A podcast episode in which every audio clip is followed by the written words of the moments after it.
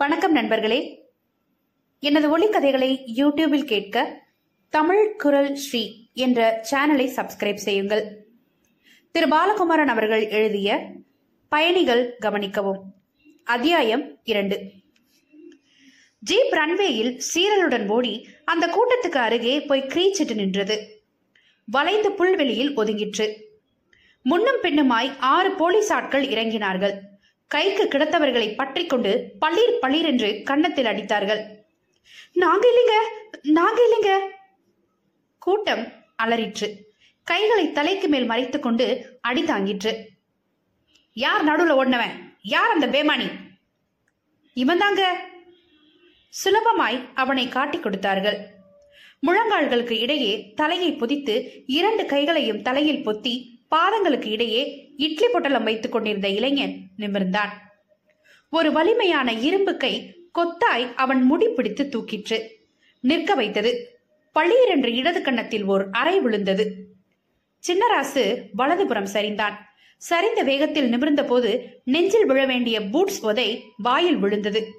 மறுபடி மல்லாக்க சரிந்தான். உதட்டில் ரத்தம் கொப்பளித்தது. அடிக்காதீங்கயா அடிக்காதீங்கயா அறியாத பையையா புல் வெட்டுகிற ஆட்களில் வயதானவன் போலீசார் கைப்பிடித்து கெஞ்சினான்.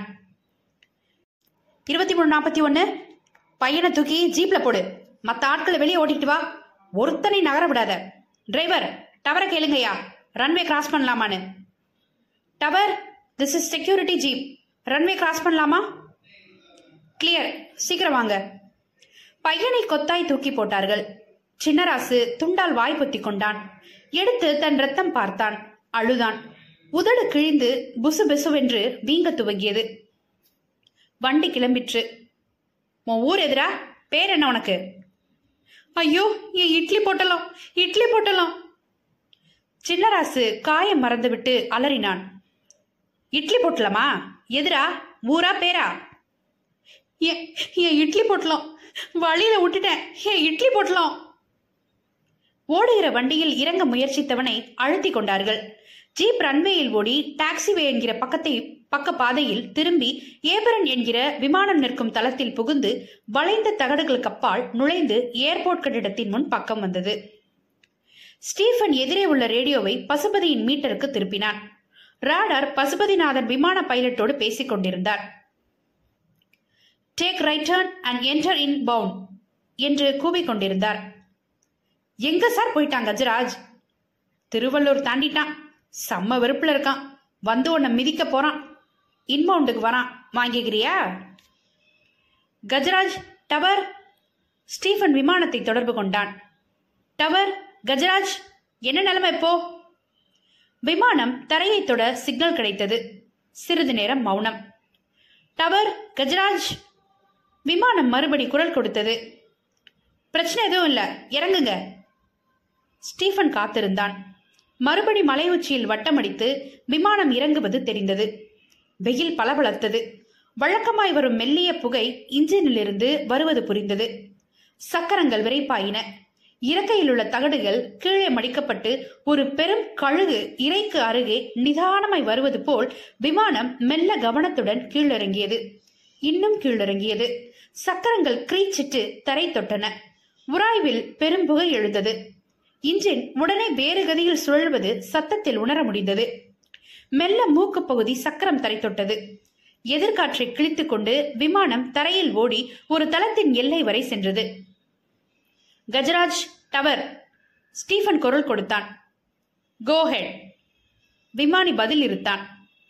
Touch down zero zero one one five. Take track on zero seven alpha two alpha three bay eight. அவர்கள் பாஷையில் பேசிக் கொண்டார்கள். விமானம் திரும்பியது. நீல விளக்குகள் எரியும் பக்கப்பாதையில் நுழைந்தது.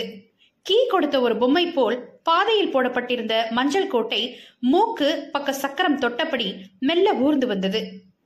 டவருக்கு எதிரே வந்து திரும்பியது. மஞ்சள் கோடு முடிந்து பெரிய வட்டத்தில் எட்டு என்று எழுதப்பட்ட இடத்தில் மூக்கு நேராய் வர நின்றது. டவர் கஜராஜ் மறுபடி குரல் கேட்டது. கோஹெட் ஸ்டீஃபன் பதில் குரல் கொடுத்தான். வாட்ஸ் யுவர் நேம் கேள்வி வந்தது. இது வழக்கமில்லை. டவர் தான் முக்கியமே ஒழிய ஆள் முக்கியமில்லை. யார் இறங்க உத்தரவு கொடுக்கிறார்கள் என்பது விமானிக்கு அவசியமில்லை. உத்தரவுதான். இறங்கும் வழிமுறைதான் முக்கியமே ஒழிய நபர் தெரிய வேண்டிய அவசியமில்லை. இன்று பெயர் கேட்கிறார்கள். Stephen Manoharan Israel. நான் விங் கமாண்டர் குப்தா.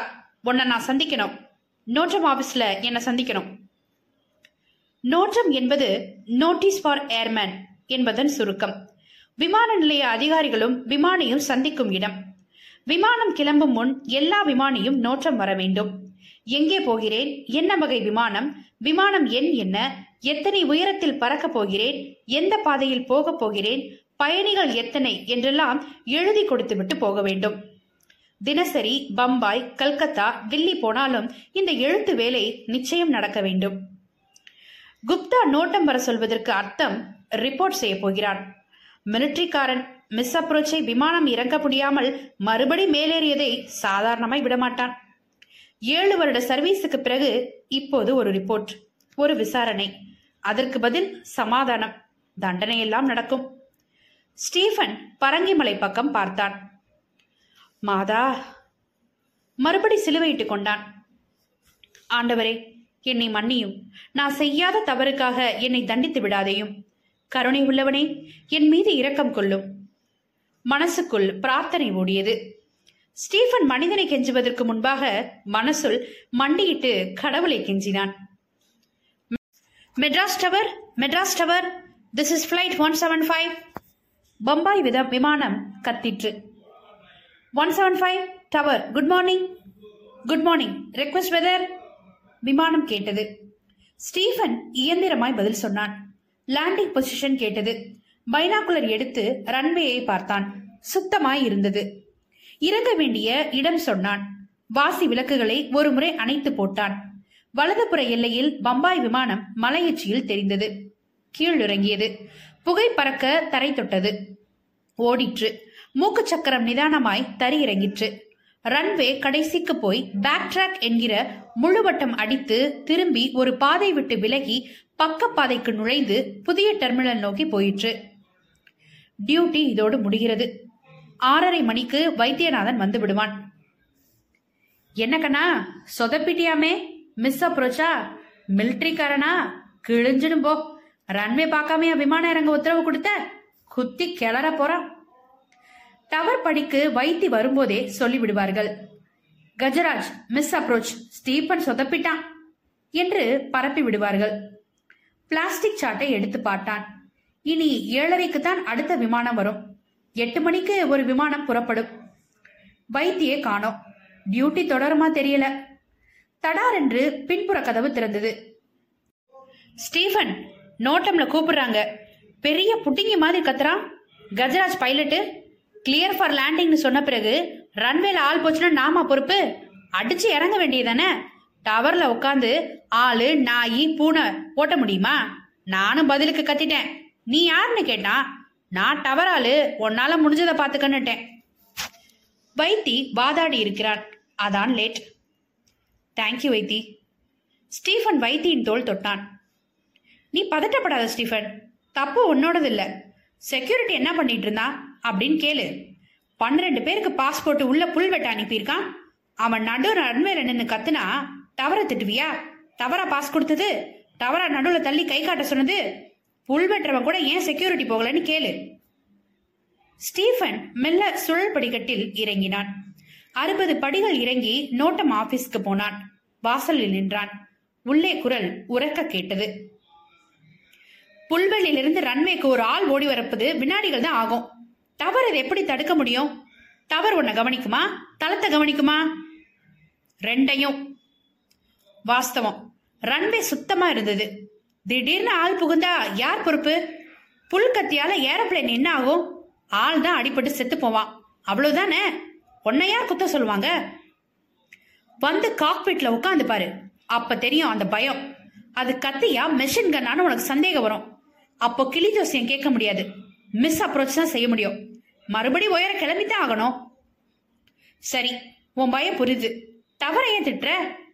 உன் தாயாரையா திட்டுவது? இந்த ஏர்போர்ட் போல ஒரு குப்பை ஏர்போர்ட்டை நான் பார்த்ததே இல்லை. வரம்பு மீறி பேசுற.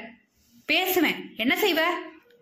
நடவடிக்கை எடுக்கப்படும். உன் நடத்த குறித்து ரிப்போர்ட் செய்வோம். ரிப்போர்ட்டா நான் கொடுக்குறேன் ரிப்போர்ட் தடார் என்று மேஜையில் அறையும் சத்தம் கேட்டது. பளீர் என்று கதவு திறந்து ஒரு ஆள் ஸ்டீஃபன் தோளில் முட்டினான். சாரி முட்டியவன் முணுமுணுத்தான். ம் பரவாயில்ல. நீங்க விங் கமாண்டர் குப்தாவா?